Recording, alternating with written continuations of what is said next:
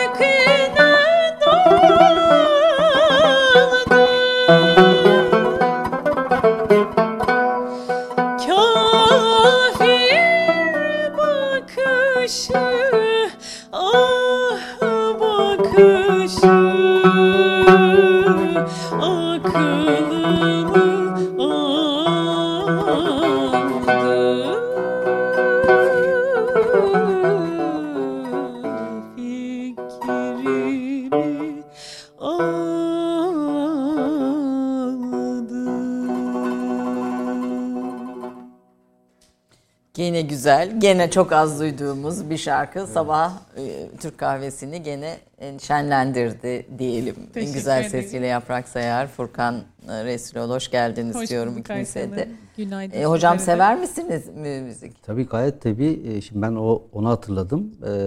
Fakülte 2. sınıfta Nevzat Atlı yönetimindeki bu Atatürk Kültür Merkezi'ndeki 15 gün de bir olan pazar konserlerine ben de arada giderdim onlara. Yani hiç kaçırmamaya çalışırdık o gençlik dönemimizi ama sonraki yıllarda iş yoğunluğundan dolayı hep ihmal ettik şeyi ama severim. Yani Cumhuriyet tarihi dinlenirken mesela şunu dinlemek daha çok ilham veriyor veya işte atmosferi kolay anlamayı kolaylaştırıyor dediğiniz bir şey oluyor mu bir tür müzik? Ben bu bizim klasik müzikimizde dinliyorum.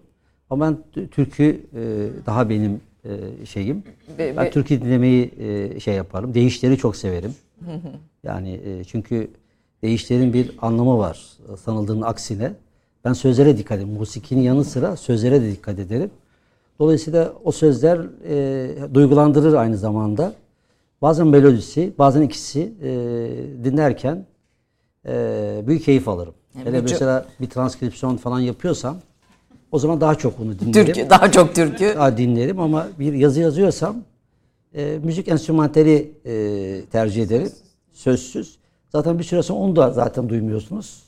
Konuya odaklanıyorsunuz. O size böyle bir ses olarak bir yerden geliyor, öyle oluyor. Yaprak ne dinledik? Yesari Asmarsoy'a ait bir eserdi. Dediğiniz gibi pek okunmayan bir eseriydi. Kürdilice Asker makamında bir harbiyeli Çamlıca'da gönlümü çaldı dedik.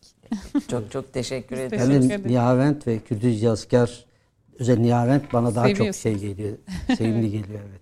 Herhalde bunun karakterlerle de bu herhalde makam sevgisinin, evet, makam farkının etkisi var. Efendim hoş geldiniz, şeref verdiniz. Bugün Türkiye'de Cumhuriyet tarihi araştırmalarının önde gelen isimlerinden birisi Profesör Doktor Mustafa Budağ, İstanbul Üniversitesi Atatürk İlkeleri ve İnkılap Tarihi Enstitüsü'nün müdürü aynı zamanda Mustafa Budak Hoca'yı konuk ediyoruz. Onu da uzun süredir konuk etmek istiyor idik ancak bu programda bu vesileyle mümkün oldu. Aslında tam böyle 29 Ekim Cumhuriyet kutlamaları ve 30 Ağustos'tan itibaren başlayan süreç içinde çok da zaman olarak da anlamlı bir şeye oturdu. Bu dönemi geriye giderek, geriye sararak anlamak açısından ama siz Osmanlı'dan Cumhuriyeti Dış Politika kitabınızda bu dönemin bitmediğini de söylüyorsunuz. Ve evet, aslında bugün yeniden Misak-ı Milli'nin, Lozan'ın gündeme gelmesi ve bu tartışmaların yapılmasının da önemli olduğunu ve aslında o 100 yıl önce ne olmuştuyu doğru okumanın bugüne de büyük faydası olacağı kanaatindesiniz. Onun programın sonunda konuşacağız. Bütün bunlar ne oldu diye. Önce böyle çok kısa bir sizi tanıyalım. Aslında Trabzonlu bir ailenin çocuğusunuz ama Kütahya'da doğmuşsunuz. Evet. Kayseri'de lise, sonra İstanbul Üniversitesi Edebiyat Fakültesi Tarih Bölümünden mezunsunuz. İlk teziniz Osmanlı-Özbek siyasi münasebetleri yüksek lisans teziniz. Evet. İlginç bir konu, o dönem açısından çok da çalışılmış bir konu değil herhalde hocam. Daha ziyade benim hocam, muhterem hocam Profesör Doktor Mehmet Saray'la birlikte çalıştı. O Türkiye'deki o yıllarda, 80'li yıllarda Türk dünyasıyla alakalı çalışan bir iki isimden bir tanesiydi. O da bizi Türkistan coğrafyasına yönlendirdi. Yüksek lisansımızı öyle gerçekleştirdik. Yurt dışına özellikle Rusça ve lehçeleri öğrenmek için, gitme için bir çabamız oldu. Maalesef nasip olmadı, öyle ifade edeyim.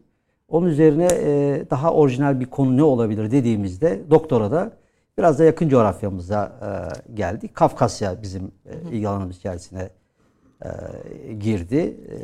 1853-1856 Kırım Savaşı'nda Kafkas, evet, cephesi. O da ilginç bir dönem. Evet, tabii. Bir tarih, askeri tarih çalışması yaptık. Tabii ilgimi çeken Kırım Harbi'nde ünlü Kafkas, Türkiye'de Kafkas Kartalı diye de bilinen İmam Şamil'in o dönemdeki Osmanlı ilişkileri o beni bu konuya, Kafkasya'ya yöneltti. Fakat daha sonra Türkiye'de üniversite şartlarını dikkate aldığımızda hocamızın Cumhuriyet tarihi ana bilim dalına geçmesi üzerine biz de hocamızı takip edip Cumhuriyet tarihine geçtik ve çalışmalarımızı Mondros Mütarekesi döneminde Kafkasya'ya yönelttik. Orada da Cumhuriyet tarihçisi olmamız hasebiyle daha merkezi konulara yönelmemiz gerektiğini, biraz çevreden uzaklaşmamız gerektiğini ifade edince Ben de 95-96'lı yıllarda, o zaman işte Irak Savaşı, Körfez Savaşı, Musul, Kerkük, Misakinbili çok konuşulduğu bir dönemde ben dedim ki o Misakinbili çok konuşuluyor. Acaba bu belgenin ortaya çıktığı dönemdeki siyasi şartlar nedir? Hangi siyasi şartlardan, hangi ihtiyaçlardan bu belge oluşturulmuştur? Onu araştırmaya başladım. Bir doçentlik çalışması olarak başladım bu çalışmayı. Doçentlik sonrasında ikmal ederek malum İdeal'den Gerçeği, evet, Misakinler Lozan'a kitap 2002 yılında yayınlandı. Tabii devam ettirdik biz çalışmalarımızı. Yani Lozan çalışmalarımız ayrıca çok kıymetli. Bir de tabii bu aslında Türk dış politikasının kırmızı çizgilerini, sınırlarını gösteren, sınırlarının nasıl oluştuğunu gösteren Ayşe Hanım, iki kıymetli eser. Bu çalışmada, yani bu dönemi çalışırken şunu gördüm. Genellikle Osmanlı'dan Cumhuriyet'e geçerken hep kopuşlar üzerinden bir tarih anlatısı söz konusu. Ben de bu çalışmalara girdikten sonra gördüm ki kopuşlar kadar Osmanlı'dan Cumhuriyet süreklilikler de var. Ben Osmanlı'dan Cumhuriyet'e o süreklilikleri dış politika üzerinden, perspektifinden görmeye, anlamaya, anlatmaya çalıştım. Araştırmaları o merkezde yürüttüm. Çünkü ülkenin gücü, milli gücü, ülkenin politikaları hatta kişilerden bile azadedir. Yani ülkenin bulunduğu konum, gücü daha belirleyicidir. Lider de burada bir etkisi vardır ama ülkenin gücü daha belirleyici bir... Yani devlet dediğimiz kavramın aslında nasıl bir süreklilik gösterdiğini gösteriyor. Dolayısıyla ne yaparsanız yapın, siz ne kadar inkar ederseniz edin, Lozan'da da bunu karşımıza geliyor. Karşınızdaki muhataplar sizi bir 6 asırlık bir imparatorluğun varisi olarak sizi görmüşlerdi, ona göre muamele edilmiştir. Dolayısıyla ben bunu gördüm çalışmalarımda. Ne kadar inkar edilse de o devamlılığı, Cumhuriyet döneminde de bunu görüyoruz. Yani günümüzde bakın hangi kuruma el atarsanız atalım, mutlaka bir tarih en az Osmanlı'ya kadar götürülüyor.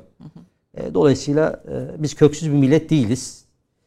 Kuruluş döneminde bu tip aşırılıklar anlaşılabilir ama 100 yıl geçtikten sonra hala onda ısrar etmek asıl problem orasıdır diye düşünüyorum. Peki. Şimdi tek tek konulara geleceğiz. Evet. Ben yani... Gerçekten Osmanlı'dan Cumhuriyet'e Dış Politika kitabınız bugün Türkiye'de siyasetle ilgilenen veya Türkiye ile ilgilenen, Türkiye okuması yapan herkesin baştan sona okuması gereken bir kitap. Bir defa bunun altını çizmek istiyorum. Çünkü sadece bizim kendi tarih belgelerimizle yetinmiyorsunuz. Dünyadaki bütün tarihi belgelerle kıyaslıyorsunuz ve olan biteni uluslararası ilişkiler perspektifinden, çerçevesinden ele alıyorsunuz. Bu sizin tarihçiliğinizin de... başka bir boyutu ve önemli kalan bir boyutu. Teşekkür ederim. Daha sonraki dönemde Türkiye Cumhuriyeti Tarih Anabilim Dalı doçentlik kadrosundan sonra Devlet Arşivleri Genel Müdür Yardımcısı 2004'te oluyorsunuz. Sonra İstanbul'da tabii bu arşivlerin İstanbul'da olduğu için genel müdür yardımcısınız. Siz de İstanbul'dasınız. Hı hı. Devlet Arşivleri Genel Müdür Yardımcılığı göreviniz 2015'e kadar sürüyor. Şimdi ben kiminle konuşsam sizinle ilgili hocanın arşivlere yaptığı katkı büyüktür ve eşsizdir dediler. Yani Türkiye'de devlet arşivlerinin bugünkü kapasitesine ulaşmasında, gelmesinde büyük emeğiniz var.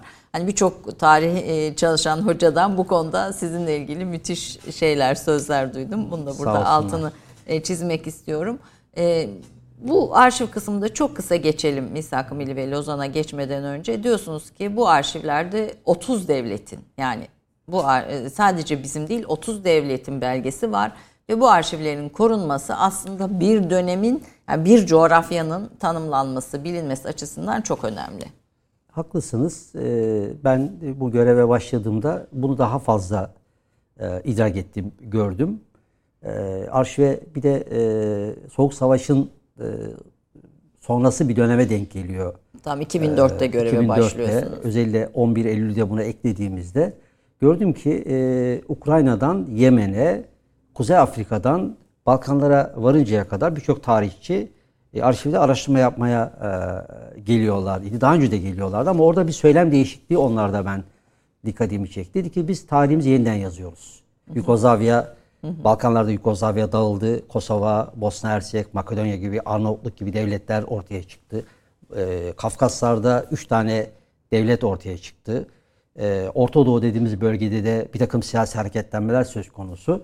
Herkes, Cezayir bunların başında, herkes kendi milli tarihlerini yeniden yazmaya yöneldiler.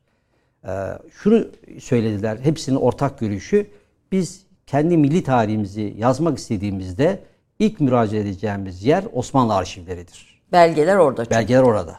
Yani bu sözünü ettiğimiz Balkanlar, Kafkasya, Orta Doğu, Kuzey Afrika dahil ettiğimizde buranın milli tarihleri yeniden yazılmak istendiğinde ilk müracaat edilecek mekan Osmanlı arşivleridir.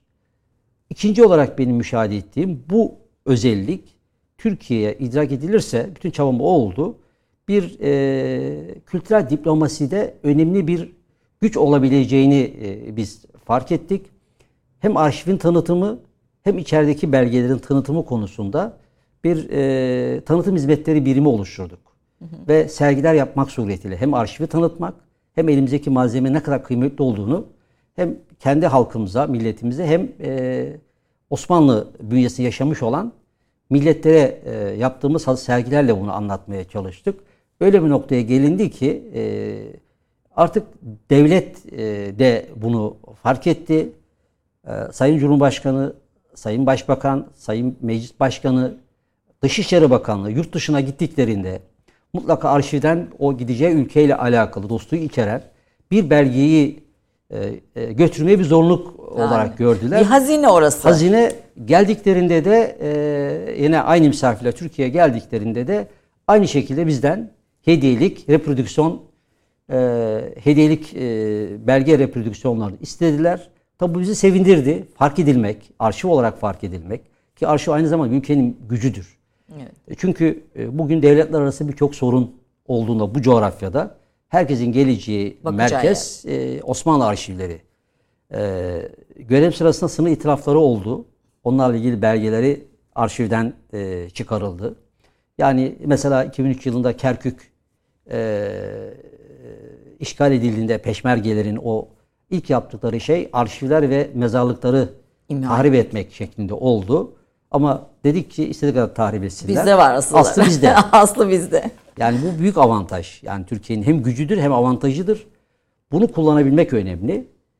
Kaldı ki arşivler 1985'e kadar genel müdüründen hizmetlisine kadar 45 kişiyle çalışırken Osmanlı arşivlerinde 85 yılında İstanbul Üniversitesi Edebiyat Fakültesi'nde yapılan bir Osmanlı arşivleri sempozyumunda Halil İnancı Hoca'nın bildirisini okuduğu bildiride geçen bir cümle dönemin başbakanı Turgut Özal'ı heyecanlandırıyor. Diyor ki bana Osmanlı arşivini verin, size bir dünya kültür imparatorluğu yaratayım. Bu çok Halil İnancı'nın cümlesi bu. Bu Özal'ı heyecanlandırıyor. Yanında oturan Hasan, o zaman müsteşarı Celal Güzel'e diyor ki Hasan hemen faaliyete geç diyor. Sağ olsun o da harekete geçip Sultanahmet'te inşaatı devam eden 3 binadan 2 tanesini arşive tahsis edip 600 personeli arşivde istihdam ederek uzman yardımcısı şeklinde başlayan bir arşiv serüveni ki bunda Ermeni meselesi de etkili olmuştur. Türk dış politikasının her zaman karşısına çıkan bir konu. Ve bugün gelinen nokta itibariyle arşivdeki belgelerin, defter fonlarının tamamı dijital ortama aktarılmıştır. Belgelerinde bildiğim kadarıyla %80'i yakın dijital ortama aktarılmıştır. Hizmet zaten söz etmeye gerek yok. Şu an kaç personelimiz var? Şu andaki personel sayısı artırıldı. Ben ayrıldığımda 1000 civarında toplam personel vardı. Şimdi tabii kağıthanede müthiş bir şeydi. Tabii yeni personel takviyeleri yapıldı. Ve gelinen nokta itibariyle dünyadaki hem hizmet itibariyle hem önemi ve kapsamı itibariyle dünyanın İngiliz Devlet Arşivinden sonra hatta onu da geçebilecek ölçüde İngiliz Devlet Arşivinden sonra dünyanın en önemli en iyi hizmet üreten arşivlerden bir tanesidir. Devlet arşivleri ve özellikle Osmanlı arşivi. Onu hakkını teslim etmek gerekir. Ben 2 genel müdürle çalıştım. Sağ olsun yardımcı oldular bizim yapmak istediklerimize nihai kararlar onlar veriyorlardı. Beraber çalıştığımız arkadaşlarım da keza o kadar özverili çalıştılar ki 2004 yılında bir uluslararası zirve için 15 günlük süremiz vardı. Bunu söylemeden geçemeyeceğim. Hepsini de selam ediyorum. Teşekkürlerimi bir kere daha sunuyorum. görebilirsiniz. Bizim arşivin yayınladığı Gök Baltın'la Birlikte Yaşamak diye bir kitap var. Evet. O kitap 15 gün içinde hazırlandı. Müthiş bir şey. Yani bir arkadaşı görevlendirdim. Dedim ki arkadaş sana 15 gün süre, istediğin kadar personel al. Ne istiyorsan senin emrine vereceğim. Sağ olsun arkadaşlar gece gündüzdü arşivde yatmak suretiyle 1 Eylül ya da 31 Ağustos'ta görevi verdim. 16 Ağustos'ta kitap, belgeler seçiliyor, transkribe ediliyor. İngilizce, Türkçe, Arapça özetler hazırlanıyor. 16 Eylül'de kitap yayınlanmak üzere benim makam masasının önünde gördüm. Müthiş bir şey. Tabii orada, hepsine teşekkürlerimi ve takdirlerimi ifade ediyorum. Orada bir nizam, bir düzen kurulmasında da sizin katkınız büyük olmuş. Daha sonra Cumhurbaşkanımızın açtığı Kağıthane'deki Osmanlı Arşivleri binası da bugün yüzlerce, binlerce araştırmacıya kaynak sunuyor. Ben geçenlerde uğradım. Valla 20'den fazla yabancı araştırmacı çalışıyordu. Yani pandemi döneminde biraz sayıları azalmış olmasına rağmen dünyanın her yerinden erişimi de olan bir arşiv. Ben bir maliye 19. yüzyıl üzerine bir belgesel çalışıyorum. Onun için uğradım. Mesela kalpazanlık belgeleri bile vardı. Yani 19. yüzyılda kalpazanlara ait karakola aksetmiş vakaların bütün giriyorsunuz ve bütün belgeler dökülüyor. Çünkü Osmanlı Devleti yani kalpazanlık derken çok devlet ilgilendirmeyen birebir bir konu olmamasına rağmen yani Osmanlı'nın içindeki, devletin içinde, mekanizma içindeki her konu, her başlık arşivde listeleniyor. Çünkü araştırmacıların Japon elinde. Araştırmacı gelmişti. Dedim ki siz Japonya'dasınız. Niye Osmanlı arşiviyle bu kadar ilgileniyorsunuz? Bana verdikleri cevap şu. 16. 20. yüzyılda dünya siyasetinde, tarihinde rol oynamış büyük bir imparatorluk. Bu başarının altında da gördük ki çok başarılı bir bürokratik organizasyon var. Osmanlı Devleti yaptığı her faaliyeti kayıt altına alan bir devlettir. Bu kadar arşivin olması ve bunların da ne yazık ki Cumhuriyet dönemindeki imhallere rağmen ayakta kalabilmiştir. Yani bildiğim kadar 400 bin civarında defter, 100 milyona yakın da arşivimizde belge bulunmaktadır. Tabii arşive dahil edilen, çeşitli kurumlardan gelen belgeleri dahil ettiğimizde, şimdi o rakamı, yeni rakamı bilmiyorum ama bu sayının daha yukarılara çıktığını ve Türkiye'de 7-24 saat arşiv hizmeti veren tek kurumun Devlet Arşivleri Başkanlığı olduğunu, eskiden Genel Müdürlük olduğunu da ifade edelim. Ve gelinen noktada gerçekten Türkiye için yüz artıcı, gurur verici bir noktadadır. Evet, şimdi Devlet Arşivleri Genel Müdürü'ne de buradan selam edelim. Evet, Genel Müdürümüz de sağ olsun. Evet. Ben sık sık davet ediyorum programa fakat gelmiyor memuriyet kadrosu olduğunu söyleyerek ama onu da burada konuk etmek isterim. Tabii daha aktüel bilgileri bugün ulaştığımız kapasite itibariyle. Şimdi Misak-ı Milli'den başlayalım hocam. 1900 Osmanlı Savaşı kaybetti Almanya'nın yanında. Birinci Dünya Savaşı'nın bitti. Yani biraz hani bize o dönemi de anlatın, aktarın istiyorum ki biraz anlayalım. Hangi koşullarda Misak-ı Milli ortaya çıktı? Hangi koşullarda Cumhuriyet kuruldu ve biz Lozan'a doğru gittik? Bunu böyle hani ders kitaplarında bildiğimiz basit bilgilerin ötesinde bir ruh anlatmak ve geçirmek noktasında bir Türk Kahvesi sohbetinin de içeriğinin gereği olarak sormak istiyorum. Savaş bitti. Ondan sonra Almanya büyük bir savaş yenilgisinin ardından tazminat vesaireye maruz bırakıldı. Türkiye'nin o dönemki konumu neydi ve savaşı kazanan devletler, itilaf devletleri, İngiltere, İtalya, Fransa, Amerika hani bir cephesiyle Türkiye ile ilgili, Osmanlı ile ilgili planları neydi diyerek başlayalım. Evet, teşekkür ederim.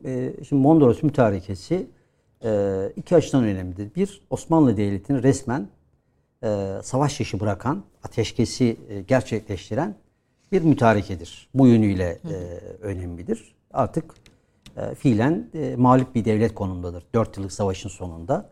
İkincisi, Mondros Mütarekesi'nden sonra itilaf devletleri daha önce kendi aralarında 1916 tarih Sykes-Picot Antlaşması dahil orada öngördükleri, tabi zaman içinde değişen görüşleri çerçevesinde Doğu Trakya ve Anadolu'nun birçok yerini işgale başladılar. İkinci Mütarekenin, Mondros Mütarekesi'nin ikinci sonucu bu. Üçüncü sonucu işgallere karşı Anadolu'da yer yer mahalli diyebileceğimiz farklı isimlerle direniş örgütlenmeli örgütleri ortaya çıktı. Bunların isimleri müdafaa hukuk oldu, muhafaza hukuk oldu, reddi ilhak oldu. Ama hepsinin amacı bir direniş gerçekleştirmek.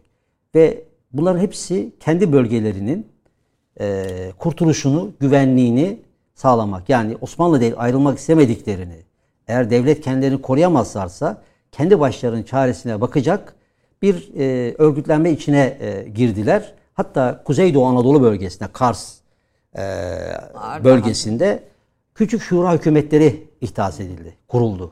Yani hükümet şeklinde bir bu örgütlenmeler hükümet şeklinde de dönüştü. O dönemde gerek mütarek imzalayan Osmanlı hükümeti, gerekse işgaller karşı Osmanlı hükümetinin tavrının daha yumuşak olduğunu, daha ılımlı olduğunu, işgale çok karşı çıkmayan bir tavır içerisinde olduğunu görüyoruz. Dönemin sadrazamı Ahmet İzzet Paşa'nın anılarında kendi ifadesiyle bu ılımlı tavrın sebebini yakın gelecekte yapılacak bir barış antlaşmasında bu uyumlu tavrın Osmanlı Devleti lehine bir takım sonuçlar doğurabileceği beklentisi idi. Hükümetin tavrı. Sessiz kaldılar o dönem içerisinde. Fakat bir taraftan direniş hareketleri söz konusu ve Mustafa Kemal Paşa dahil, Kazım Karabekir Paşa dahil cepheler hepsi İstanbul'a gelmeye başladılar. İstanbul'da meslekleri gereği de bu işgal nasıl sona erdirebilirizin sorusunu kendi aralarında tartışmaya başladılar. İstanbul'da da bir işgal var yani. İstanbul'da işgal var. Edilmiş. İşgal şeylerinde bazen açıktan bazı kamufle bir takım temasları da devam ettirdiler. İşte Mustafa Kemal Paşa'nın Perapalas'ta İngiliz gazeteciyle, görevlilerle görüşmesi de söz konusu. Orada söylediği cümle, eğer İngiliz gazetecinin hatırlattığı, eğer anlaşılıyor ki Anadolu'da bir İngiliz hakimiyeti olacak, eğer uygun görürlerse ben hizmetimi Macaristan hükümetine sunmaktan büyük mutluluk duyarım tarzında bir bu gazetede yer almış mı? Evet, bir İngiliz gazeteciye söylediği bir söz. Yıl olarak 18 Kasım evet. içinde. Tabii gazeteci hemen bunu İngiliz yetkililere İstanbul'a iletiyor. Onlar diyor ki işsiz kalan bir Osmanlı paşası generali kendi iş arıyor diyerek çok ciddi almıyor bu gelişmeyi. Bu tabii şöyle değerlendirilebilir. İngilizlere karşı asıl yapılmak istenenleri kamufle etmek için, kendi gizlemek için de böyle bir şey değerlendirilebilir.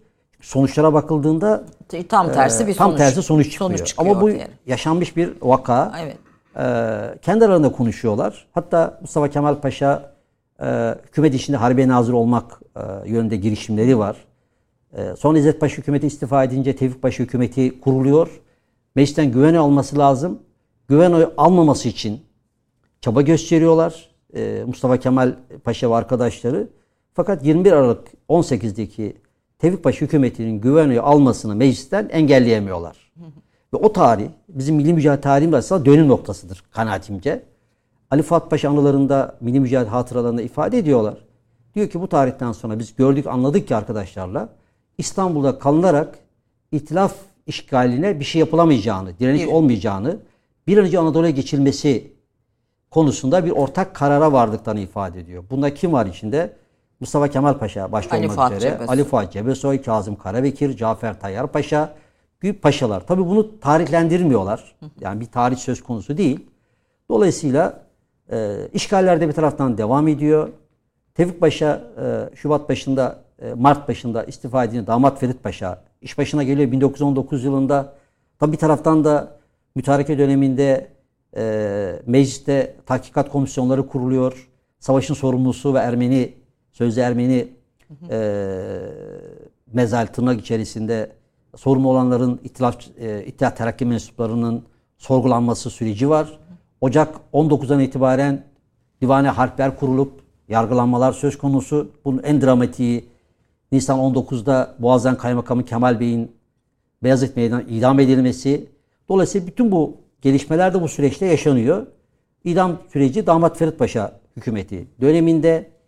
Zaman zaman bu paşalar Erenköy'de, çeşitli yerlerde Anadolu Hareketi ne yapılabilirin üzerinde kafa yoruyorlar. Nisan ayı içerisinde çok bizim milli mücadele tarihimizde dile getirilmeyen Fevzi Paşa'nın anılarından öğrendiğimiz kadarıyla Nisan ayı içerisinde dönemin Harbiye Nazırı Şakir Paşa, Genelkurmay Tevfik Paşa, Fevzi Paşa ve 2. Başkan Genelkurmay Cevat Paşa'nın içinde bulunduğu, hatta bir iddiaya göre Mustafa Kemal Paşa'nın da katıldığı bir toplantı yapılıyor. Bizim milli mücadele tarihimizde Fevzi Paşa'nın ifadesi üç timsak diye dediğimiz bir toplantı yapılıyor. O toplantıda bir takım kararlar alınıyor. O kararların başında bir an önce Anadolu'ya geçilerek bir direnişin örgütlenmesi gerektiği, iki, çok zorlu olmadıkça düşmanla, Yunan'la çatışılmaması, üç, eldeki silah ve cephanenin zorunlu haller dışında düşmana teslim edilmemesi. Yani biz şunu anlatırız. İşte mütareke imzalandı, ordu elindeki bütün silah cephane düşmana teslim edildi falan, böyle bir şey yok. Onu açık söyleyelim. Ha, verilmedi, verildi. Merak edenler, isim vereyim, Cemal Karabekir'in Maçka Silah Darhanesi hatıraları okusunlar.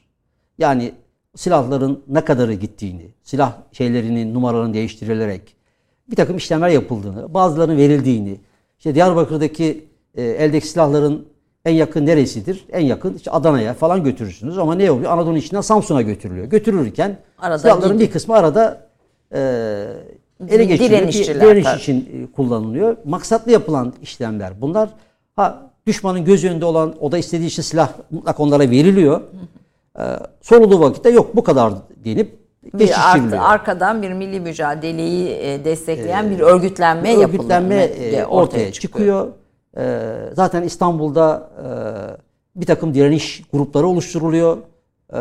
İşte en önemli MİM grubu dediğimiz bir takım müdafaa-i hukuk grupları, böyle İstanbul'daki şeyler ve bir taraftan Anadolu'ya silah kaçırılıyor. İnsan kaçırılıyor, yani insan götürülüyor, silah götürülüyor. Efendime söyleyeyim. Dolayısıyla yavaş yavaş Anadolu'daki direnişin altyapısı oluşturuluyor. Dış politika açısından geldiğimizde ise Paris Barışko çok gecikmiyor. Ocak içinde 18 Ocak 1919'da Paris'te Barış Konferansı toplanıyor. Paris Barış Konferansı. Aslında kanaatimce Paris Barış Konferansı bir süreçtir. 18 Ocak 1919'da başlıyor. İşte Almanlara, Avusturya'ya, Macaristan'a bir takım anlaşmalar imzalanıyor. Ben onu bir süreç olarak görüyorum. Hatta bunu Paris Barış Konferansı süreci diyorum. Bu Versay Anlaşması Almanya'yı ağır bir tazminata mahkum eden ve aslında Nazilerin de ortaya çıkmasına sebep olan süreç de o konferansın sonuçlarından birisi. Yani o konferansın devam ediyor süreçte. O konferans 24 Temmuz 1923'te Lozan Barış Antlaşması imzalanmasıyla o sürecin ben sona erdiğini düşünüyorum. Çünkü Paris Konferansı'nın amacı galip devletlerin mağlup devletlere diktetirecekleri anlaşmaların maddelerini belirlemek. Almanya'yı, Avusturya, Macaristan'ı, özellikle Almanya'yı Versay'la devre dışı bıraktıktan sonra bütün ağırlık olarak yöneldikleri devlet Osmanlı devleti. Aslında nereyi kim alacak? İkincisi, Paris Konferansı'nın niyetini görmek açısından konferans başladığında işte İngiltere, Fransa, İtalya, Japonya, Amerika Birleşik Devletleri gibi devletler resmi olarak geliyorlar.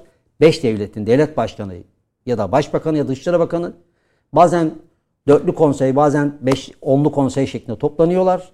Ve orada kimler var? Araplar var, siyasi Kürtçüler var, Kürtler var, Rumlar var, Ermeniler var, Yahudiler var. Arapları söyledik. Sadece Osmanlı Devleti yok. Hayır, Osmanlı Devleti yok ve bunların hepsi Osmanlı'nın parçalanmasının nüvelerinden birisi. Tabii, içindekiler, Yahudiler kendi Filistin'de bir devlet kurma çabasında Araplarla anlaşmaya çalışıyor. Araplar Büyük Arap Krallığı'nın derdine düşüyorlar, davasını takip ediyorlar. Ermeniler Büyük Ermenistan kurmak için çaba gösteriyorlar. Kürtler, siyasi Kürtler bir Kürdistan oluşturabilir miyiz, kurabilir miyizin derdindeler.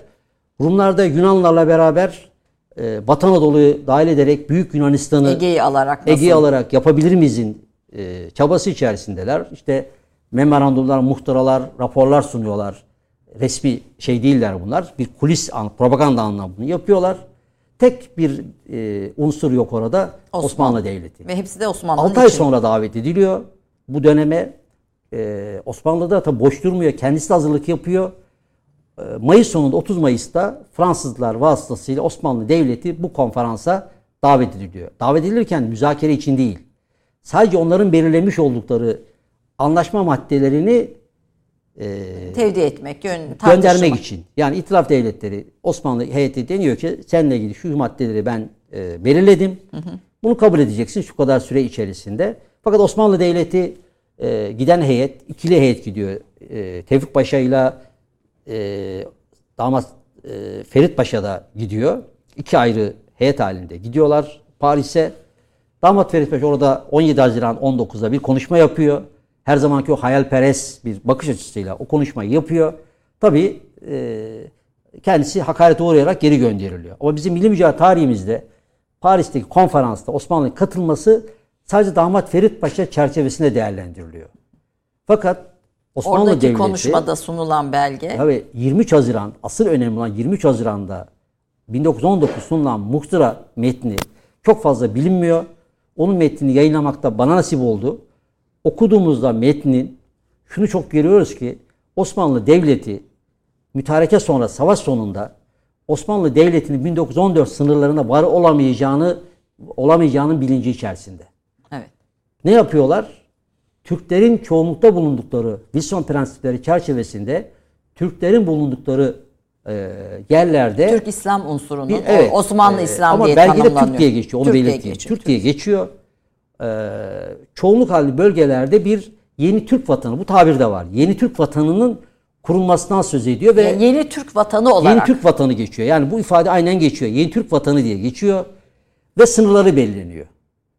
Müsaade ederseniz onu da söyleyeyim. Bir reklama gireceğiz reklamdan sonra diye Ediz Bey. Evet. Ediz Bey'in sesi içeriye kadar geldi reklamdan sonra diyor.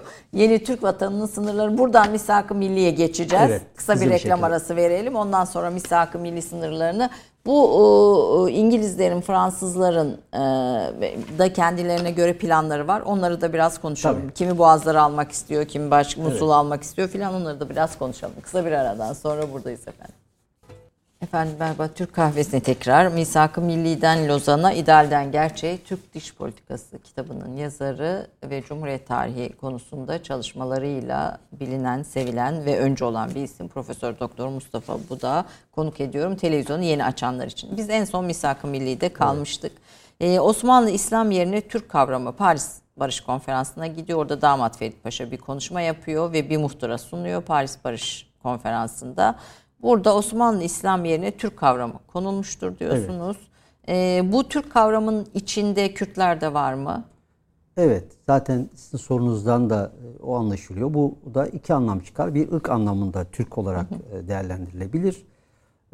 İkincisi de kültürel anlamda Osmanlı döneminde Müslüman bir kişi Müslüman olduğu vakit Türk oldu diye de ifade edilir. Dolayısıyla kültürel anlamda Kürtleri de kapsayacak, diğer İslam unsuru da kapsayacak bir genel bir kavram olarak da değerlendirilebilir. Bu ikinci söylediğim daha akla yatkın. Çünkü özellikle Misak-ı Milli'de bu 23 Haziran muhtırasında ifade edildiği gibi sınırlar çizilirken çizilen sınırların içerisinde Türklerin yanı sıra çoğunluk olarak Kürtler de bulunmaktadır. Yani Kürtler ve Türkler birlikte yani Türk kavramının içinde Kürtler de kapsıyor. Türk kavramından ben bunu anlıyorum. Çünkü o sınır tanımlamasının sonunda bir cümle var. Diyor ki bu sınır Türk-Arap milli sınırıdır diyor. Yani başka bir ifadeyi kullanmıyor. Genel çerçevede bu 23 Haziran 19 tarihli muhtıra Osmanlı Devleti'nin kendisinden istenmemesine rağmen sunduğu Osmanlı Devleti barış şartlarıdır. Evet. Bu yönüyle yani sınırlar konusu, boğazlar statüsü konusu, kapitülasyonların kaldırılması, borçların ödenmesi gibi maddeleriyle Misak-ı Milli'ye büyük bir benzerlik arz ediyor içerik itibariyle. Misak-ı Milli de içeriği olarak dönemi şartlarına bakıldığında da Osmanlı Devleti'nin yine bu devam eden Paris Barış Konferansı sürecinde Osmanlı Devleti'nin geleceği görüşülüyor. Yani ne yapacağız? Kim nereye alacak? Boğazlar bölgesini ortak bir komisyona bağlamak, vermek şeklinde bir kanaat var.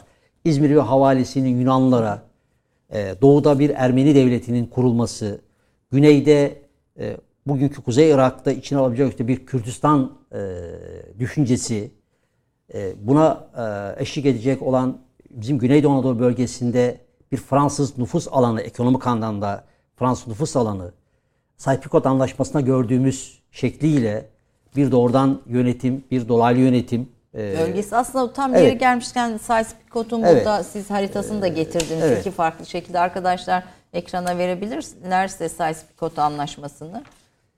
Orada bir sınır var. Orada Türkiye bir çerçeveye çiziliyor. Çerçevenin içinde bırakılıyor bu anlaşmanın içinde. 1916'da. 1916'da. Şimdi burada haritada görüyoruz hocam. Bu haritada şimdi renklere baktığımızda yeşil olan bölgeler nereye bırakılıyor? Yani Türkiye sadece İtalyan işgal bölgesi olarak İtalyanların çünkü şeyden sonra da o süreç içerisinde İtalyanlara bırakılan bölge. Mavi bölge. Bölge Fransız bölgesi. Fransızlara bırakılacak. Sarılar bölge. İngiliz hakimiyet. Aşağıdaki Filistin bölgesi. Filistin değil, sağ taraftaki haritanın bize göre sağ tarafındaki İngiliz doğrudan yönetim bölgesi. AB dediğimiz bölgede daha ziyade A bölgesi Fransız dolaylı yönetimi, B'de İngiliz dolaylı yönetimi olarak tasavvur ediliyor. Aşağıda İngiliz bölgesi Filistin'de de bir uluslararası yönetim öngörülüyor.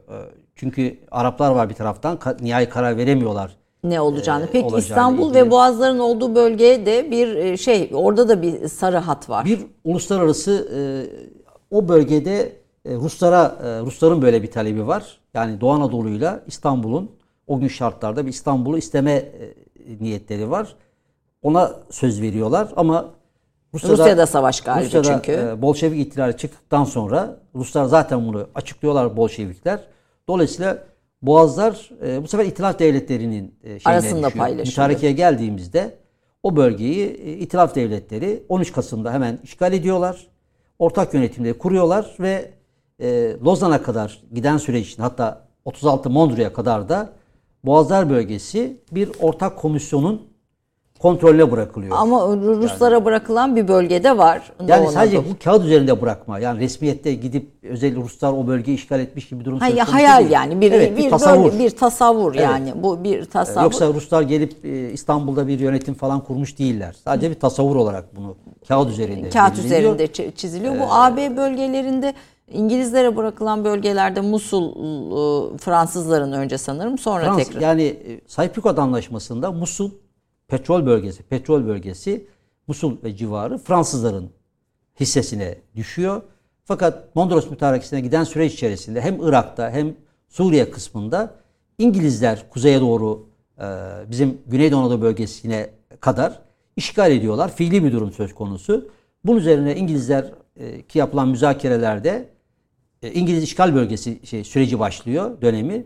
O sırada yapılan müzakerelerde İngilizler diyor ki ben diyor senin istediğin Güneydoğu Anadolu bölgesini yani Maraş'ı, Antep'i, Urfa'yı sana bırakırım.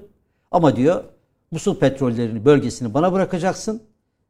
Sana %25 hisse vereceğim. Musul bölgesi benim olacak. 1919 Eylül'ünde Suriye İtilafnamesi diye anlaşma yapıyorlar. Ve %25'i Fransızlara bırakılarak Musul İngilizlere geçiyor. Dikkat edilirse Kasım 19'da da Fransız işgal dönemi başlıyor. O tarih aynı zamanda Güneydoğu Anadolu bölgesinde yani Urfa'da, Antep'te, Maraş'ta bir Kuvayi Milliye direniş hareketinin başladığı bir tarih oluyor. Fransız işgal dönemi. İç içe bu süreci de iç içe okumak gerekiyor. Peki bundan sonra bu bir ilk bir tasavvur. Ama mütareke dönemi, Mondros Mütarekesi savaşı bitmeden değişiyor. Mondros Misak-ı Milli haritasında görelim. Orada Misak-ı Milli sınırları Mondros'ta çizilen. Bu sınırlarda da bir hayli kayıp var. Hani bugün tabii baktığımızda. Tabii yani bakıldığında Mondros, ben çalışmalarım sonucunda eldeki belgeler çerçevesinde bir Misak-ı Milli haritası. Bu benim oluşturduğum bir haritadır. Hem 23 Haziran muhtırasından yararlandım hem dönemde yapılan açıklamalara dikkat alarak bir harita oluşturdum. Dedim ki eğer Misak-ı Milli gerçekleşmiş olsaydı yeni Türkiye'nin, savaş sonu Türkiye'nin sınırları bu şekilde olacaktı. Bu sınırlarda ne yok mesela bugün? Mesela bu sınırlar içinde bakıldığında mesela Kıbrıs yok. Hiç söz edilmiyor. Hiçbir belgede söz edilmiyor. Yani bugün de Türk dış politikasının tartışılan bütün dönemleri bu buralara dayanıyor. Evet, Kıbrıs yok. Evet. Adalar konusunda sadece muhtırada bir hüküm var. Nüfus değişimi üzerine yani Anadolu sahillerine yakın adaların Osmanlı'ya bırakılması karşılığında bir nüfus değişimiyle Osmanlı'ya bırakılmasından söz ediyor. Muhtıra'da var. Evet. Misaki, o dönemde ne Misaki Milli'de de daha sonraki dönemde üretilen hiçbir belgede adalar gibi hüküm göremiyorsunuz. Yok, evet. Peki. Sadece meclis tartışmalarında söz konusu. Başka ne yok? Bu... Yani mesela Misaki Milli haritalarında yer verilen mesela Selanik, hep Selanik gösterilir. Bakarsanız internet ortamında görürsünüz. İşte Varna'yı dahil edenler vardır. İşte adaları dahil edenler vardır. Bunların hiçbir tanesi yoktur.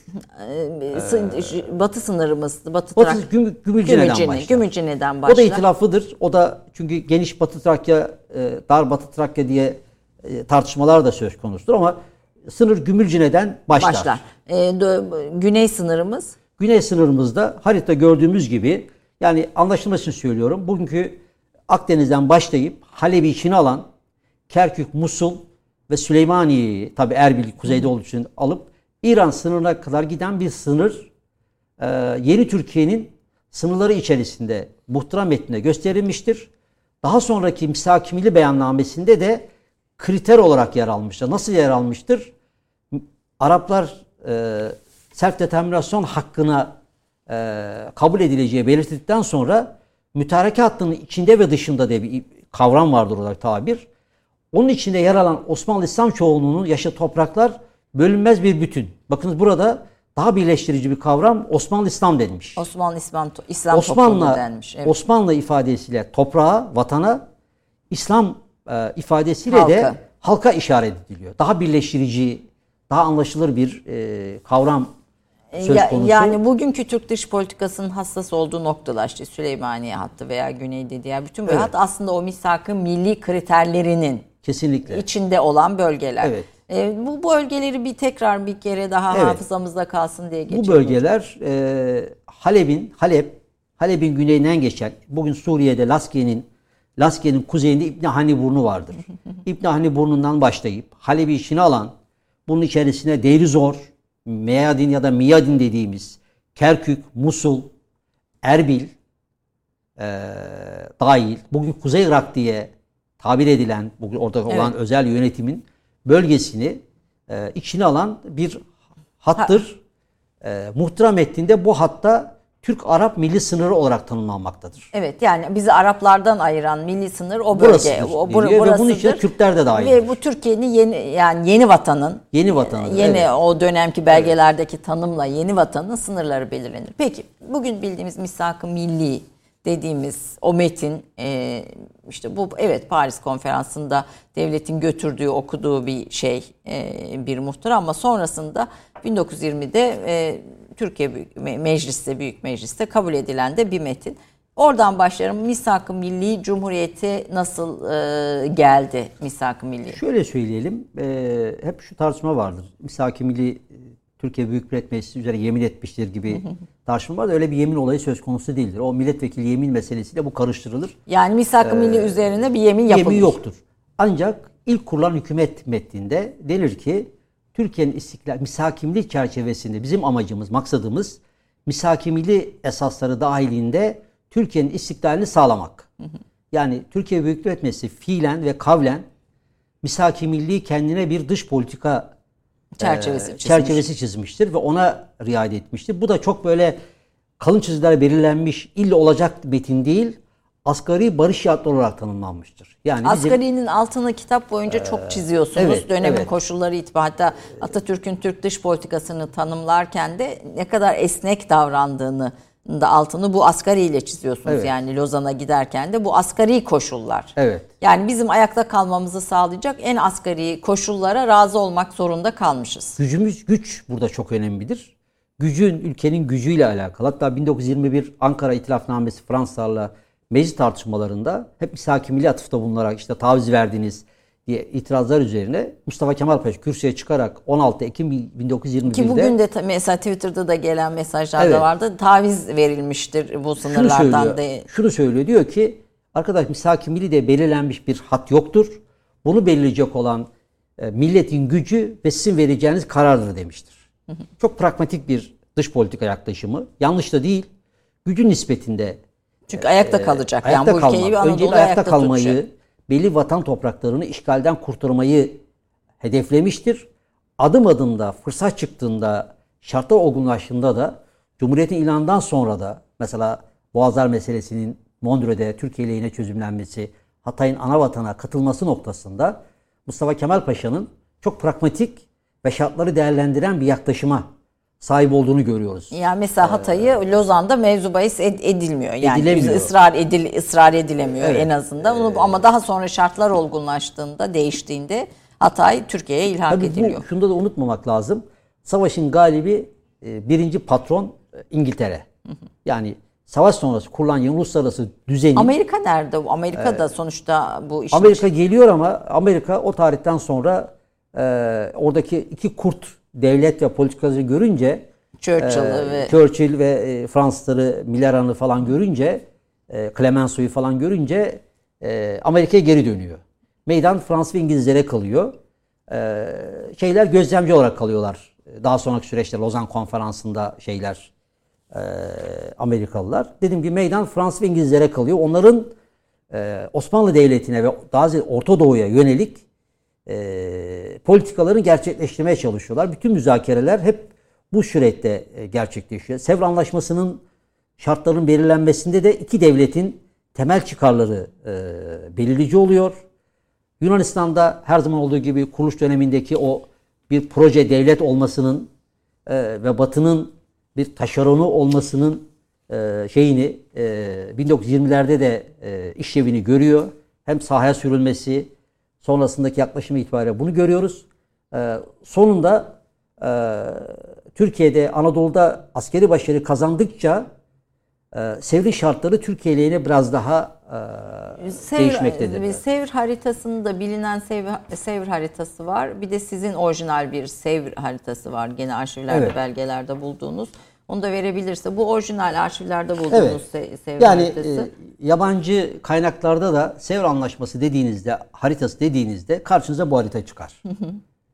Burada neresi onu bir izleyicilerimize bir aktaralım. Yani zaten Boğazlar bölgesi ve Ege bölgesinde İzmir ve havalisi Yunan hakimiyetinde. Boğazlar bölgesi Ege'de Yunan hakimiyetinde bayağı bir aşağıya iniyor oradaki Yunan hakimiyeti. Boğazlar bölgesi İtilaf Devletleri'nin kontrolünde. Yani aşağıda bir Kürdistan var. Mezopotamya'nın üst tarafında Anadolu içerisine düşüyor. Onun kuzeyinde de bir Ermenistan tasavvuru var. Sevr Antlaşması maddelerinde de bu şeyler geçiyor. Ermenistan ve Kürdistan kurulması geçiyor. Şimdi bizim öbür renkli olan haritaya bakıldığında haritada farklı bir şeyle karşılaşacağız. Burada renkler var, daha bölgeler. Evet, şimdi burada. Bu haritaya bakıldığında Fransız, İngiliz ve İtalyan ekonomik nüfus bölgelerini gösteriyor. Yani şu haritaya bakıldığında benim çıkardığım sonuç Yeşiller, bu harita, İtalyanlar. Bu arada biz Anadolu'da turuncu yere mahkum edilmişiz. İstanbul'da İtilaf Devletleri'nde sarılar Yunanistan, yeşil Rusya, açık yeşil Rusya, Irak, Irak'ta İngiltere. Şimdi burada gözüken yani Fransızlara verilen, İngilizlere ve İtalyan'a verilen bölgelere bakıldığında bu daha çok yine Sevr Antlaşması imzalandığı gün Paris'te kendi aralarında imzaladıkları üçlü ekonomik nüfus alanları sözleşmesi. Yani dolayısıyla Sevr Antlaşması diye bildiğimiz bize gösterilen harita aslında ekonomik nüfus alanları. Sevr Antlaşması artı bu üçlü ekonomik nüfus anlaşmalarının birleşiminden oluşmaktadır bu harita. Yani Sevr ağır bir antlaşmadır. Türkleri ve Osmanlı Devleti'nin imhayı amaçlayan imha siyasetinin bir tezahürüdür. Buna hiçbir sözüm yok. Ama bu algıyı daha da artırmak için oluşturulmuş Sevr Antlaşması, tekraren ifade edeyim, Sevr Antlaşması hükümleri artı bu üçlü ekonomik nüfus alanları sözleşmesinin birleşiminden bu harita oluşturulmuş. Yani buraya biraz da ekonomik nüfus alanları olarak bakmakta fayda var. O var. Dolayısıyla buna bakınca diyorsunuz buralar tabii İtalyanlar almış. Burayı Fransızlar, İngilizler, burayı da Yunanlılar almış. Bize kala kala Ankara, Kastamonu civarı denir ya. Ankara, Kastamonu civarı kaldığı bu algıyı daha da Perçin. Ağırlaştırmak aslında için söylenen bunu özellikle göstermek istedim. Evet. Yani milli mücadelenin hangi ruh içinde yapıldığını ve bugün aslında Cumhuriyet'in bize ne kazandırdığını görmek açısından da bu haritanın ayrıca özel önemli olduğunu düşünüyorum. Hani bunun üzerine tefekkür etmenin. Peki Fransızlar Amerika'nın aradan çekilmesinden sonra Türklerin çoğunluk yaşadığı yerlerde bağımsız bir Türk devletine karşı değillerdi. İngilizler Türklerin İstanbul'dan çıkarılması ve Boğazlar bekçiliğinden uzaklaştırılması gerektiğini düşünüyorlardı. Bunları okurken bu tartışmaların işte İstanbul'un geleceği nasıl olacak mesela İngiliz kabinesinde buna dair bir muhtara sunuyor bir şey ve Türklerin İstanbul'dan çıkarılmasını hararetle savunuyor.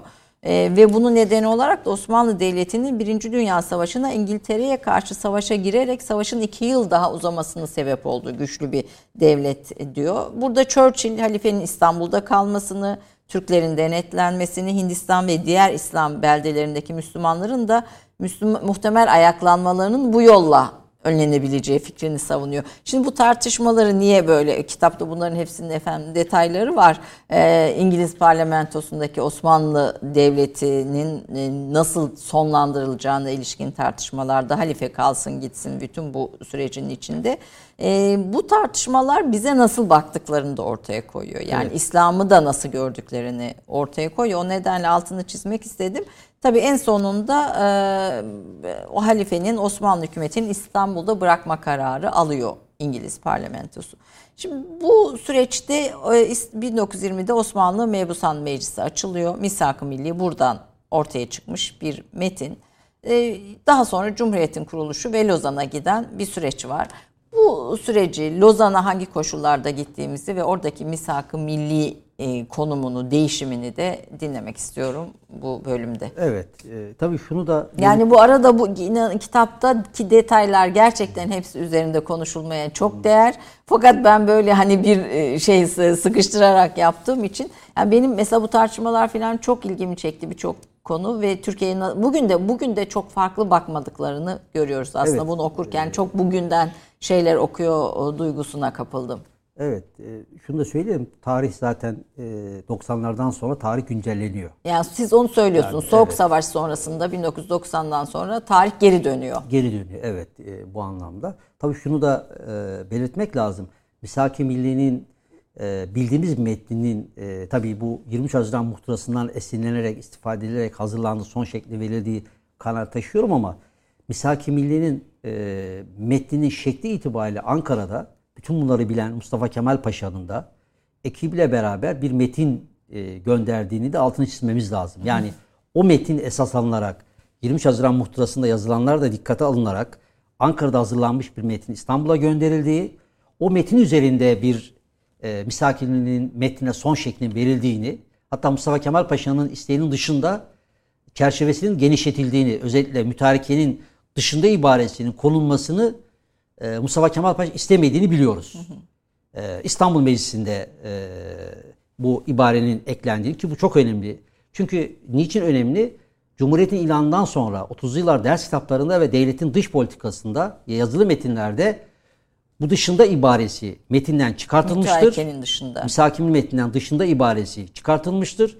İkinci çıkartılan ibare de Osmanlı İslam çoğunluğu yerine de Türk çoğunluğu getirilmiştir. Dış politik olarak dışında diyerek irretentist bir siyasi izlemediğimizi gösterilmek istenmiştir. Türk ifadesi tercih edilmesi Osmanlı İslam şıkkı Türk ifadesi konulmak suretiyle de yeni rejimin toplumu nasıl görmek istediğini o modern bir millet oluşturma ulus devlet kimliğine uygun bir hale Misak-ı Milli metni getirilmiştir. Ama devletin esas şeylerinde yerlerinde Misak-ı Milli'nin aslının efendime söyleyeyim bir ideal olarak muhafaza edildiğini günümüzdeki tartışmalar içerisinde bunun devam ettiğini görüyoruz. Yani bu Türk Devleti'nin temel vesikası diyorsunuz. Temel vesikayı gösterelim arkadaşlar. Yani, şu metin burada burada var. Şu, evet orijinal olarak ilk bu ilk sayfası bu 1920'de mecliste kabul edilen Misak-ı Milli Genelkurmay kaydı bu. Evet orijinal metin bu. Bu birinci sayfası. Evet.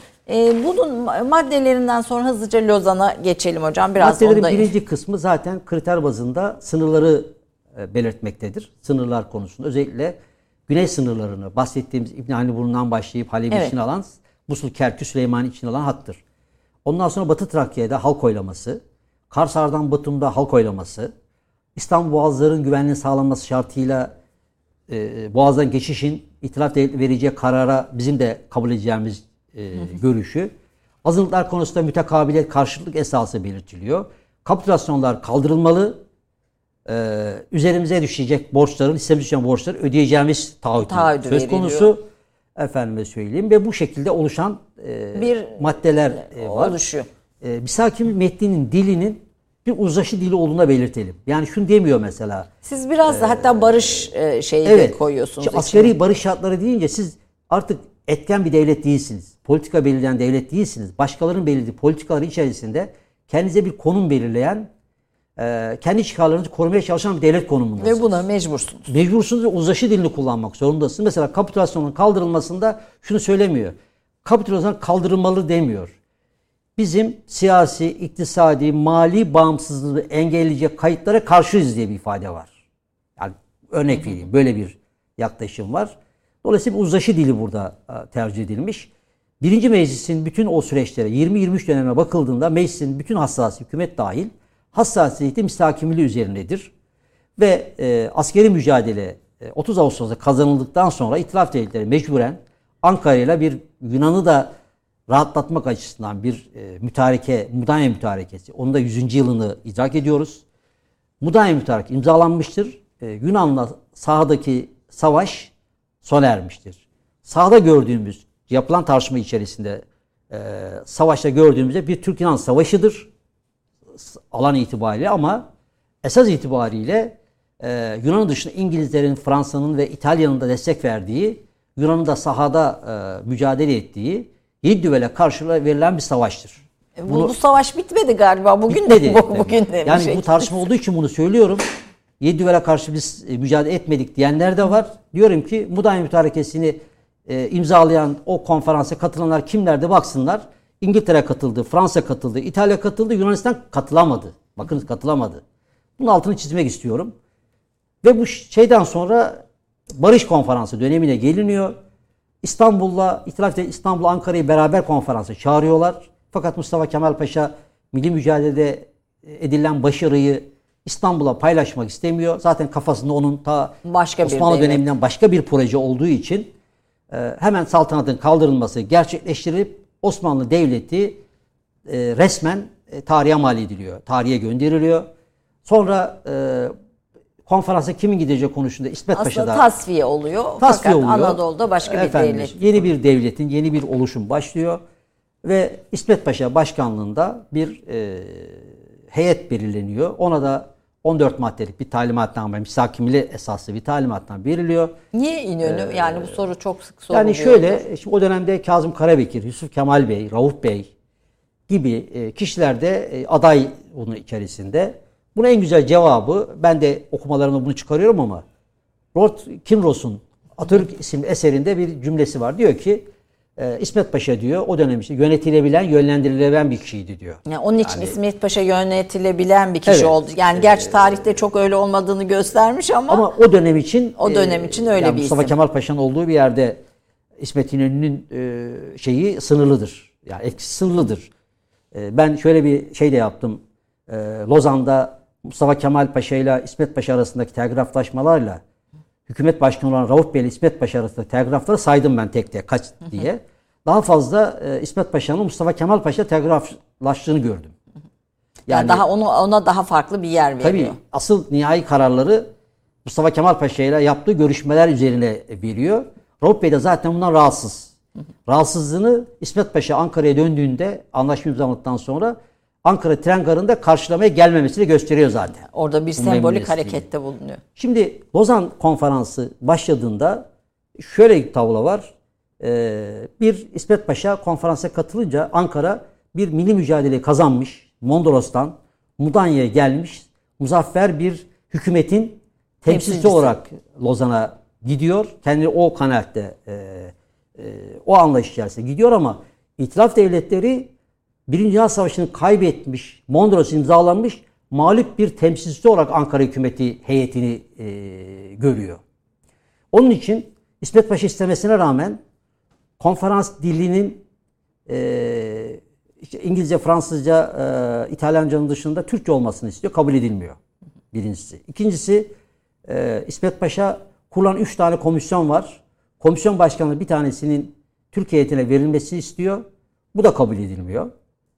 Sadece İsmet Paşa'nın açılışta bir konuşma yapmasına müsaade ediliyor. Bir emrivaki İsmet Paşa. Bizim tahayyülümüzle onların bize bakışlar arasındaki fark Lozan'da aslında çekişmenin ana nedeni. En önemlisi, bütün bunların önemlisi, İtilaf devletleri, İngiltere, Fransa ve İtalya çağıran devletler kategorisinde. Ankara hükümeti ki küçümsemek için söylemiyorum o dönemdeki ifadesiyle, Ankara hükümeti ya da TBMM hükümeti, Ankara TBMM hükümeti diye geçiyor. Çağrılan devlet konumunda. Yani İtilaf devletlerinin, yani konferans hakim olanların konumu bu.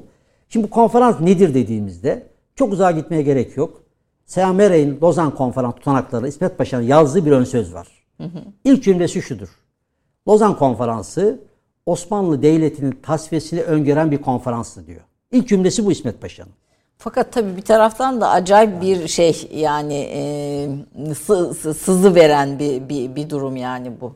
Bir geçmişin tasfiyesine gidiyorsunuz. Evet. Yani o dönemin insanları sonuçta Osmanlı Paşası yani. Hani aslında geçmişlerine baktığımızda yani yeni bir devlet kurmuş olsalar da o sürekliliği götürüyorlar ve bir tasfiyeye gidiyorlar. Evet ve Osmanlı karşıtı kendi öyle gösteriyor. Yeni bir devlet, yeni bir oluşum olarak söyleniyor. Hatta konferans sürecinde İsmet Paşa bazı şeyler itiraz ettiğinde Curzon diyor ki sizin de diyor 1871'de yaptığınız bilmem ne anlaşma var diyor. O anlaşmayı diyor, anlaşmaya göre diyor siz başka türlü hareket edemezsiniz.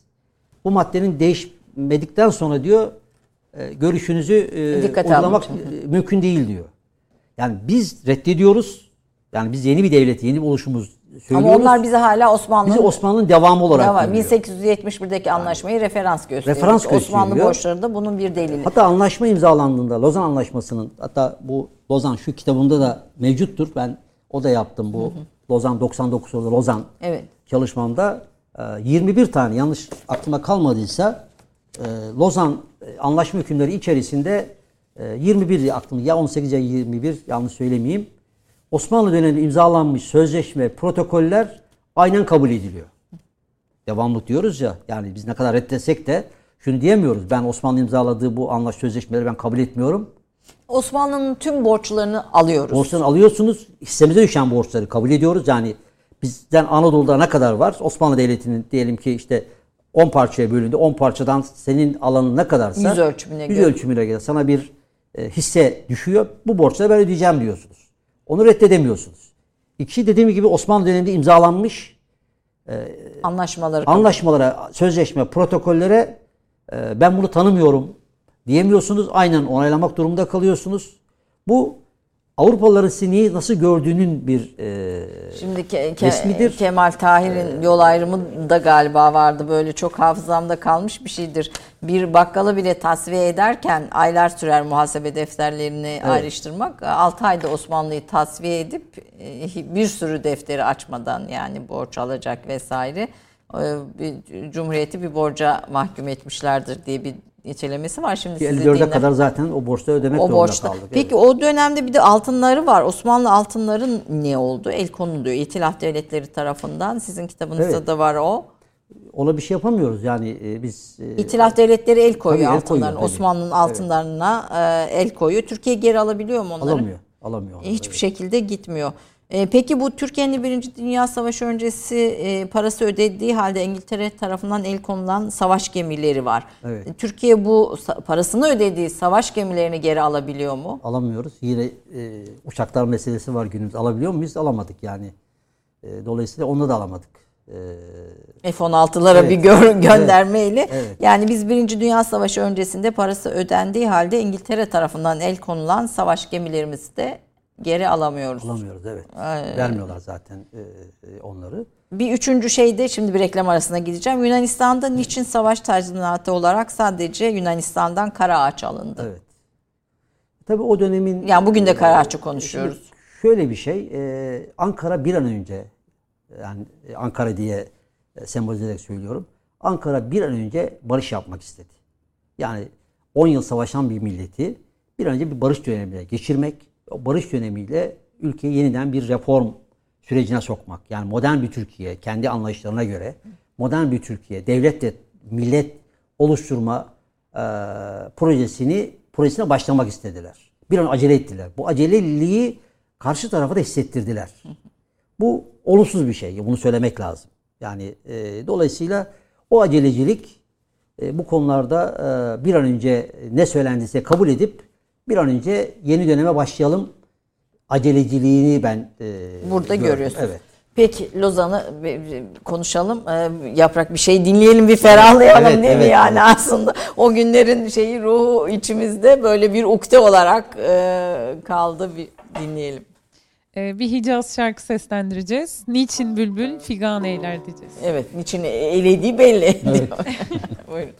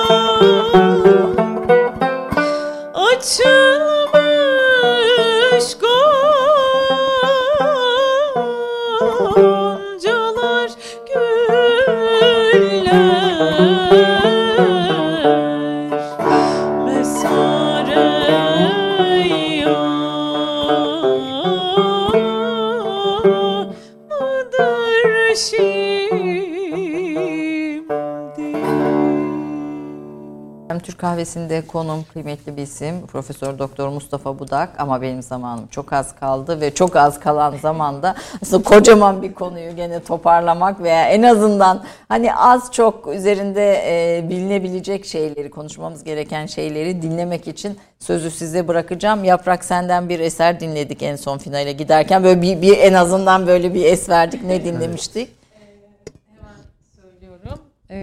Rıfat Bey'e ait Hicaz bir şarkı dinlediniz. Niçin figan eyler dedik. Niçin tamam, bülbül figan eyler dedik. Niçin bülbül figan eyler dedik. Şimdi Lozan'da kalmıştık en son hocam ve önümüzde bir 7-8 dakikamız kaldı. Evet. Ve bu sürede Lozan'ı nasıl anlamalıyız, nasıl görmeliyiz? Onu bir o dönemin dünya düzeninin kurulduğu bir stratejik toplantı olarak görüyorsunuz. Bize yankıları ve bu konuya ilişkin bugün nasıl bakmamız gerekir Lozan meselesine sorusunu bir bütün olarak dinleyelim sizden. Şimdi Lozan savaş sonrası yapılmış olan barış anlaşmalarından bugüne kadar varlığını devam ettiren, küçük tasihler dışında devam ettiren yegane barış antlaşmasıdır. Aynı zamanda Türkiye'nin uluslararası sistem tarafından tanınmasını sağlayan bir antlaşma özelliği taşımaktadır. Bu anlaşmadan sonra Türkiye'de Atatürk'ün modernleşme ideali dediğimiz modern devlet toplum oluşturma projesinin yürürlüğe konulduğu bir dönemdir. Lozan Anlaşması hükümleri itibariyle de bakıldığında 13 tane yaklaşık 13-14 tane devleti ilgilendiren hükümler bulunmaktadır. Hı hı. Bu anlaşma metinlerinde. Türkiye'de genellikle Lozan iki şey söyleyebiliriz. Bir tanesi Lozan zafer, hezimet sarmalında gidip gelen, buna göre insanları konumlandıran, ideolojik bakışlara göre bir konum belirleyen ve hala devam edip içinden çıkamadığımız bir girdaptır. Öyle söylüyorum. Size göre? Ben böyle bakmıyorum. Lozan ne zaferdir ne hezimettir. Hı hı. O yüzden başka isim bulamadığım için kitabımda, ilk kitabımda ben yarı mutluluk dedim. Evet.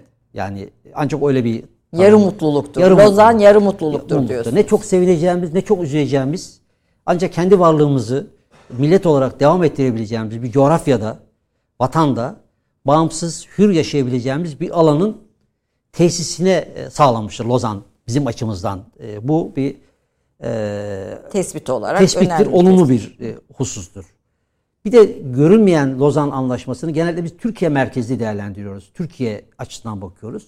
Aslında Lozan Barış Antlaşması o devirde 1923 itibariyle o dönemde daha çok sık kullanılan Yakın Doğu bölgesel düzenin adıdır aynı zamanda Lozan Anlaşması. Aslında dünya sistemi baktığımızda. Dünya sistemi, global sistem, İngiltere, Fransa'nın öncülük ettiği, savaş sonu kurulan bir uluslararası sistem var. Aslında kurulamamış gibi 2. Dünya Savaşı'da çıkmış yani zaten. En azından teorik olarak böyle bir şey söz konusu. Lozan ise bu global sistemin içerisinde, onun ilkeleri içerisinde şekillenmiş, Lozan'la da çerçevesi belirlenmiş Yakın Doğu bölgesel düzenin adıdır. Hı hı.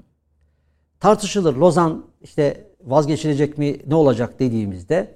Çünkü buna sadece bizim kabul etmemiz yeterli değil. Yani Lozan Anlaşması'nın maddelerini kabul ederken bir karşı tarafın da bunu kabul etmesi söz konusu.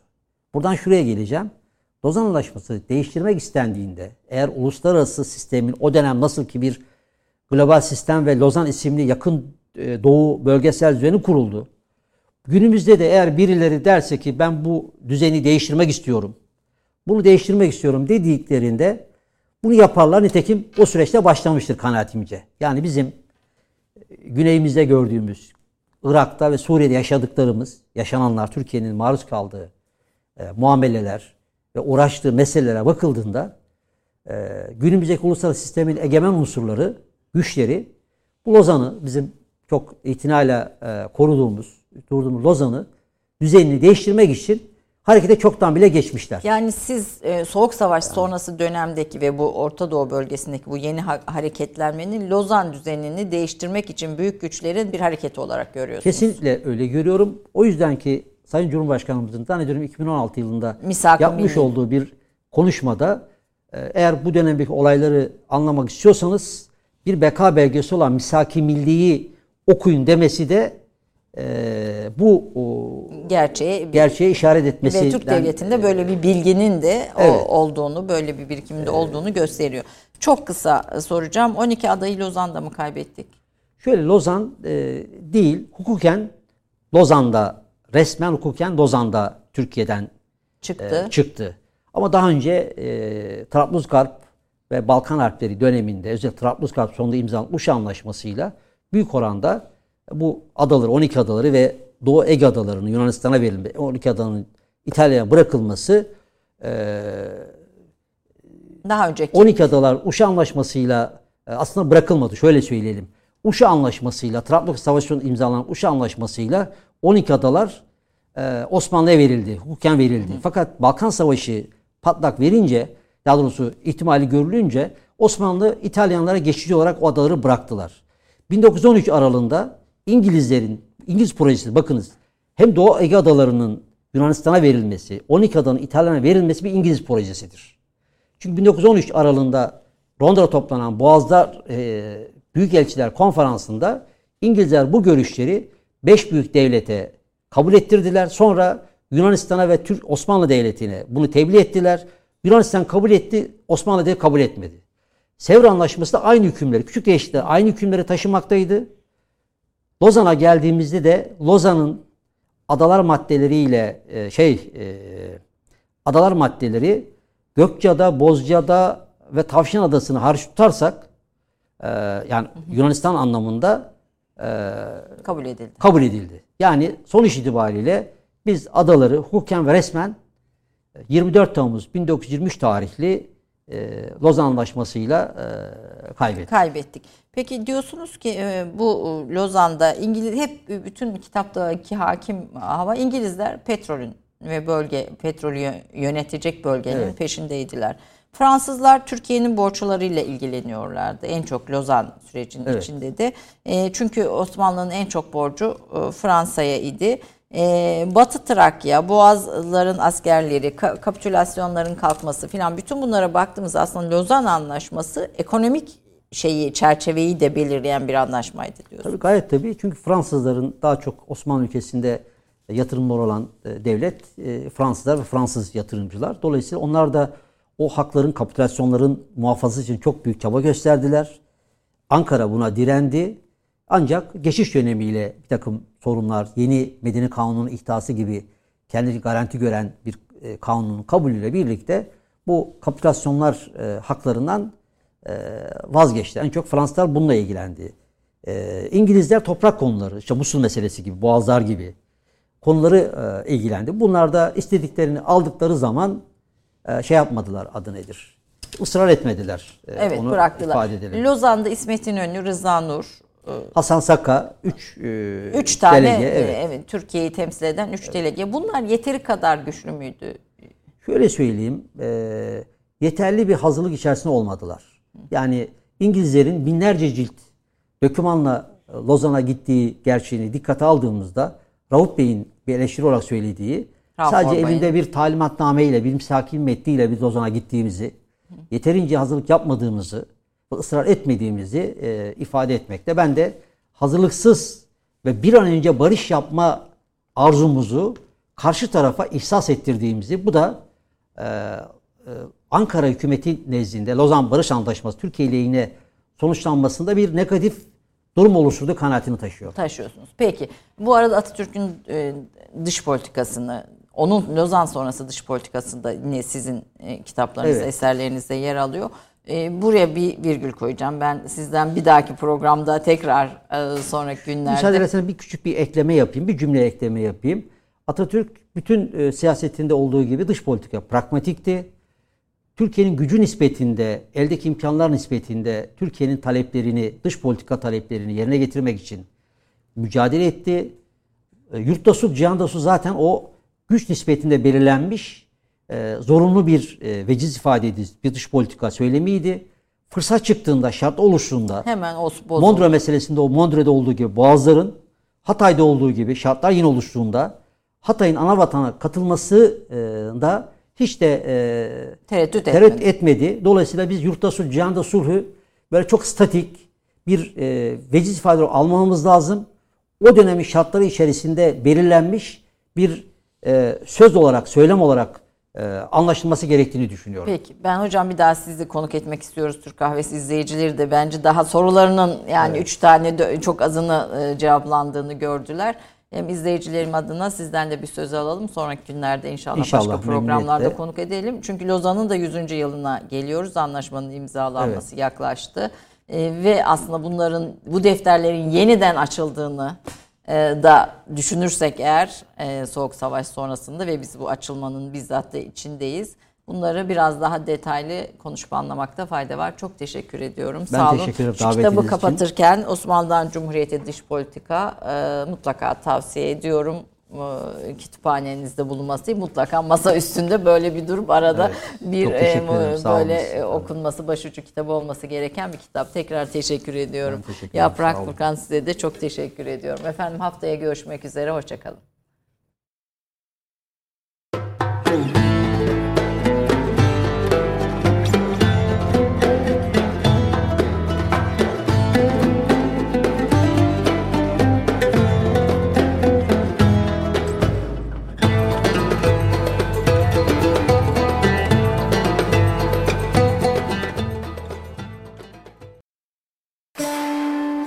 Vakıf Katılım Türk Kahvesi'ni sundu.